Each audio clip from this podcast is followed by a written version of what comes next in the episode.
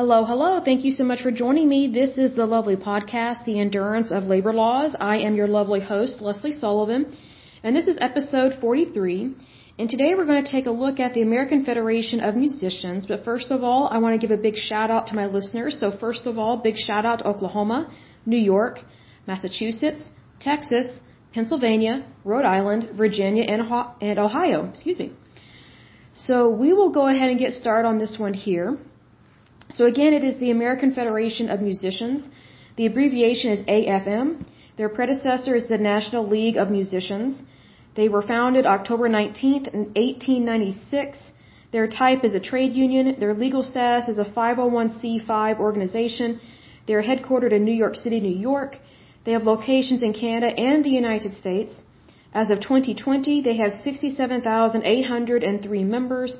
Their president is Raymond M. Hair Jr. They have affiliations with the AFL-CIO and the Canadian Labour Congress. So let's go ahead and get started on this one. It says the American Federation of Musicians of the United States and Canada is a 501c5 labor union representing professional instrumental musicians in the United States and Canada. The AFM, which has its headquarters in New York City, is led by President Raymond M. Hair Jr., founded in Cincinnati in 1896 as the successor to the National League of Musicians. The AFM is the largest organization in the world to represent professional musicians. It negotiates fair agreements, protects ownership of recorded music, secures benefits such as health care and pension, and lobbies legislators. In the U.S., it is known as the American Federation of Musicians, and in Canada, it is known as the Canadian Federation of Musicians. The AFM is affiliated with AFL-CIO, the largest federation of unions in the United States, and the Canadian Labour Congress, the Federation of Unions in Canada. Among the best-known AFM actions was the 1942 to 1944 musician strike, orchestrated to pressure record companies to agree to a better arrangement for paying royalties. So a little bit about their history. It says the roots of the musicians' collective action began with the New York City-based Musical Mutual Protective Union, which took the first steps toward creating uniform scales for different types of musical employment in 1878. By March 1886, delegates from 15 different protective unions across the United States came together to form the National League of Musicians to discuss and rectify common issues such as competition from traveling musicians. The American Federation of Labor recognized the American Federation of Musicians in 1896. A group of delegates had broken away from the National League of Musicians in order to form a more egalitarian organization, inclusive to all musicians. Seeking to give meaning to the phrase, "In unity there is strength," the first standing resolution of the AFM was that any musician who receives pay for his musical services shall be considered a professional musician. The first convention upon which the American Federation of Musicians was founded was held October 1896 at the Hotel English in Indianapolis, Indiana. The group had 3,000 members, and Owen Miller became the first AFM president. In 1896, Miller said, "The only object of AFM is to bring order out of chaos and to harmonize and bring together all the professional musicians of the country into one progressive body." At the same time, the trade union movement was taking hold throughout North America. Unions representing all types of laborers were forming to exercise collective strength to raise wages, improve working conditions, and secure greater dignity and respect for working people. In 1887, the AFL and the Knights of Labor first invited the National League of Musicians to affiliate with the trade union movement, but the offers produced deep divisions within the National League of Musicians. Some members objected to musicians being called laborers, insisting instead that they were artists and professionals. As the American music scene prospered and more symphony orchestras were founded, the need for a national organization for musicians increased. In 1897, the union became international when the Montreal Musicians Protective Union and Toronto Orchestral Association joined. By 1900, the union changed its name to the American Federation of Musicians of the United States and Canada and was actively organizing on both sides of the border. A 1903 resolution was passed prohibiting foreign bands taking work from domestic bands. It was followed by a 1905 letter from the AFM petitioning President Theodore Roosevelt to protect American musicians by limiting the importation of musicians from outside Canada and the U.S. By 1905, an official position on the International Executive Board was created to provide Canadian representation at the federation level. Early accomplishments of the union included setting the stage or setting the first scales for orchestras traveling with comic operas, musical comedies, and grand opera. Among the pressing issues was competition from both foreign musicians and off-duty military musicians. In its first 10 years, the AFM had organized 424 locals and 45,000 musicians in the United States and Canada. Virtually all instrumental musicians in the U.S. were union members. In 1906, the 10-year-old organization made a donation of $1,000 to earthquake victims in San Francisco. Now, mind you, back in the day, $1,000 was a lot of money, so that is nothing to sneeze at. A 1908 appropriations bill banned armed services musicians, exempting Marines from competing with civilians. In 1916, Congress passed a law prohibiting all armed services members from competing with civilians. During the World War I era, general unemployment affected musicians. Silent films displaced some forms of traditional entertainment, and with the declining economy and other factors, many musicians were laid off. In 1918, two important legislative measures, prohibition and a 20% cabaret tax to support the war effort, negatively impacted many musicians. Prohibition ended after 13 years, but the cabaret tax took its toll on the music industry for many years to come. Now, prohibition I was aware of, but the cabaret tax, I was not aware of. Prohibition actually lasted way longer, like until the 1950s in Oklahoma. Even though people drink a lot here, they like to pull the religious Bible Belt kind of stuff. I was going to say BS, but I'm trying to work on my language. They try and make it seem like they're religious by banning certain things, but yet it just leads to bootlegging. So it wasn't really a good thing to do anyway. Oklahoma probably would have been better off if they had stayed a territory because they had saloons back then. So probably would have been more fun. It says here, the Copyright Act of 1909 created the first compulsory mechanical license stipulating royalty payments be paid by the user of a composer's work, but the law excluded musicians. In the 1920s, new technologies challenged live music for the first time. The advent of recording and radio forever changed the landscape of musician employment. At AFM conventions, the union decried the use of canned music and forbid orchestra leaders from advertising their orchestras free of charge on radio. By the end of the 1920s, many factors had reduced the number of recording companies. As the nation recovered from World War I, technology advanced and there was diversity in recording and producing music. In 1927, the first talkie motion picture was released, and within 2 years, 20,000 musicians lost their jobs performing in theater pits for silent films. Minimum wage scales were created for Vitaphone, Movietone, and phonograph recording work. In 1938, film companies signed their first contract with AFM at a time when musicians were losing income as phonograph records replaced radio orchestras and jukebox competed with live music in nightclubs.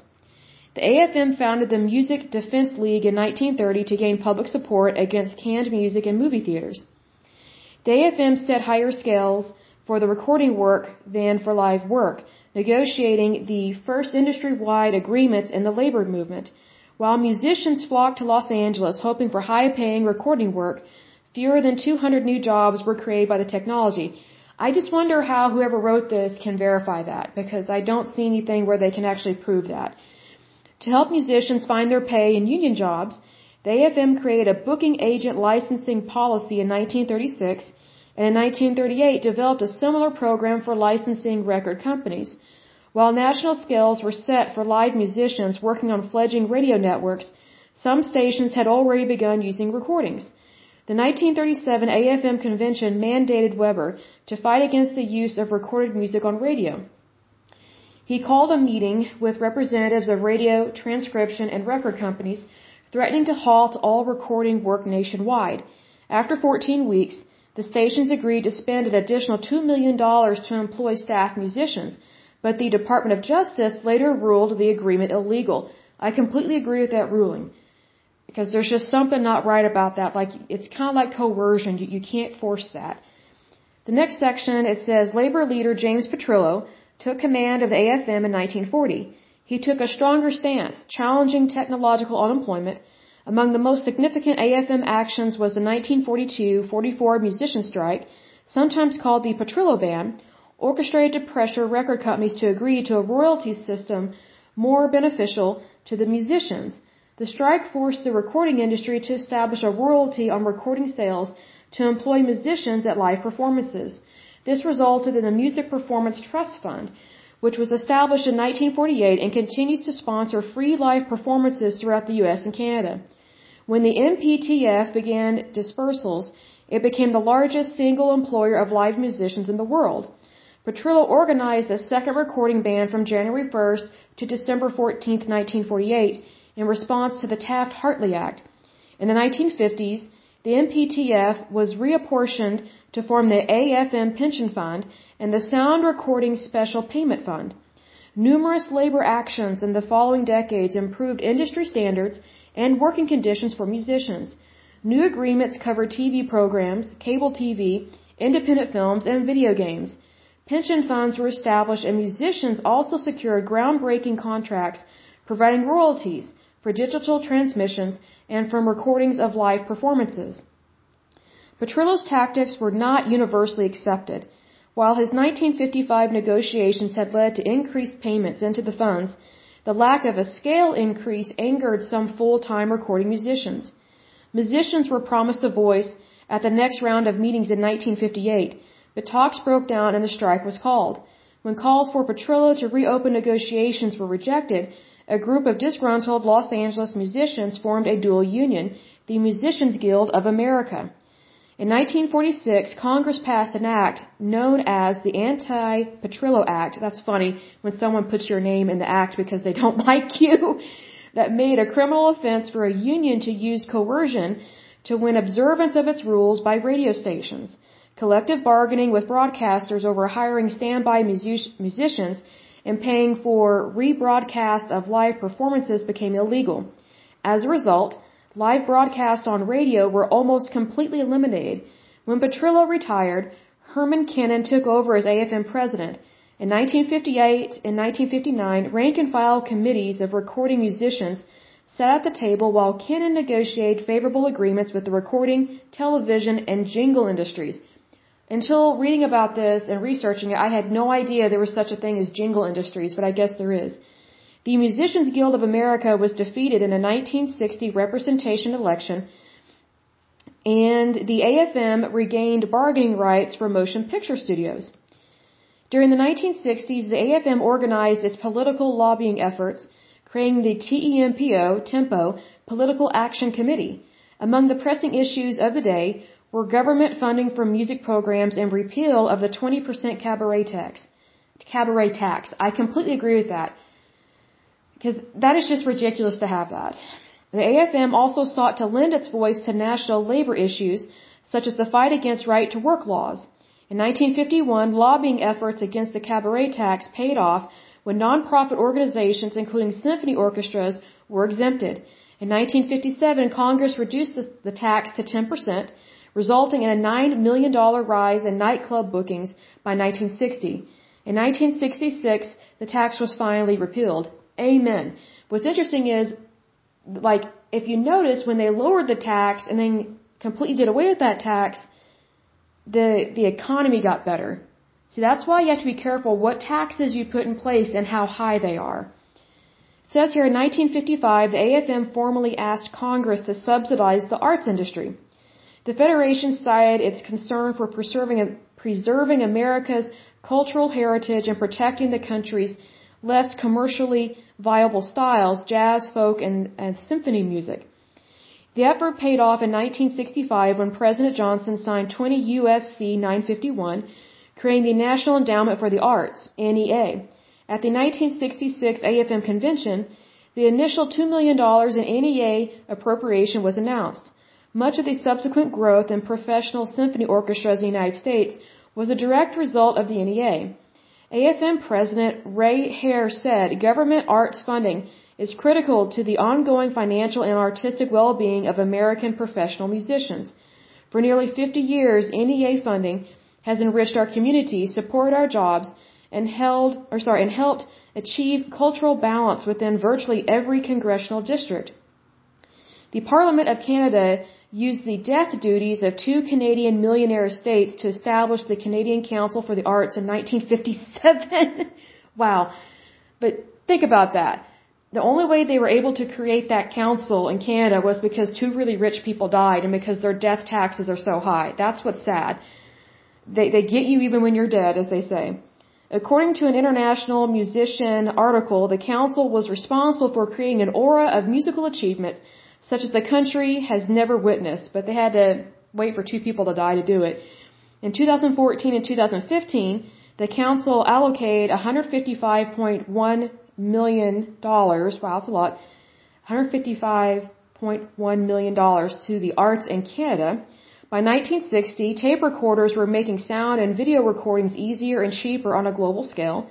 In 1961, the AFM participated in the Rome Convention to develop an international treaty extending copyright protection. However, because of pressure from American broadcasters, the federal government declined to sign the treaty. To date, only the U.S., China, and North Korea have not signed the treaty. Therefore, American musicians and record companies receive no performance royalties from AM/FM radio. The royalties from that. I was going to use a different word, but we'll just leave it at that. Through much of the early history of the AFM, union locals were segregated for black and white musicians. Black and white locals eventually began to merge, starting with Los Angeles in 1953, and by 1974, all locals were integrated. At the AFM convention in Las Vegas on June 23, 2010, the AFM elected Ray Hair to a 3-year term as president. Hair was re-elected for an additional 3 years in July 2013, in June 2006, and again in June 2019. I think they need to have a change of management there. The AFM is active in trying to prevent plagiarism and illegal downloading. The sheer volume of recording industry output contributes to the possibility that songs might overlap in sound, melody, or other details of composition. In 2019, AFM had a membership of 73,071. Let's see here. This is specifically, this next part is about Local 767. It says in 1920, the AFM opened Local 767 in Los Angeles along Central Avenue. It was a rehearsal and meeting space for black musicians who were denied access to white Hollywood jazz clubs. That is sad, because discrimination is wrong on every level. That just really gets my attention. It says, acclaimed jazz musicians such as Duke Ellington and Horace Tapscott rehearsed at and frequented the space. Local 767 also existed as a cultural and community center for blacks in the surrounding neighborhoods, hosting cookouts, parades, and various events for the community. Younger musicians received hands-on guidance and were given opportunities to enter into the local jazz scene. So, what's interesting is that even though they were segregated and they were going through a lot that was not good, they still did their best to come together as a community. I think that is a wonderful thing to see, that even in the face of prejudice, they still chose to be a community. It's sad that they had to deal with that. Very sad. But I think it's really a testament to their character that instead of being violent, like Black Lives Matter, they chose to be at peace. I mean, for sure they didn't like being discriminated against, and I have no doubt they probably fought it in other ways, but they were not violent. They just focused on what they could do in a peaceful, kind manner, and they really developed a really good community. I mean, because if it wasn't a good community or if it wasn't worthwhile, then we would not know about it today. So then let's see here, talks about their leadership, the different presidents that they've had, which I'm not going to go through that whole list, but at least they list them. But I really do like the emblem or the logo of the American Federation of Musicians. It has it looks like a harp, if I'm not mistaken, unless my screen is looking funky. But it's really pretty. I really like that. It has like a little, is that called a laurel or a wreath? I can't remember what it's called. But it has it going around the harp, and I think it's a really pretty and a very, very elegant emblem. It's one of the most elegant ones I've seen so far when discussing these labor unions. But anyway, That is it for this podcast. Let me see what the next one is going to be about. Let me go see here. It will either be the American Federation of School Administrators or the American Federation of State, County, and Municipal Employees. Both of those are ringing a bell because the first one I just mentioned, that reminds me of the Department of Education and some of the other things we've had to deal with in terms of teachers' unions and things like that. And the next one after that, that's ringing a bell as well. So I will do some research and make sure that we do not duplicate on that front. But until next time, I pray that you're happy, healthy, and whole, and that you're having a wonderful week. Thank you so much. Bye-bye.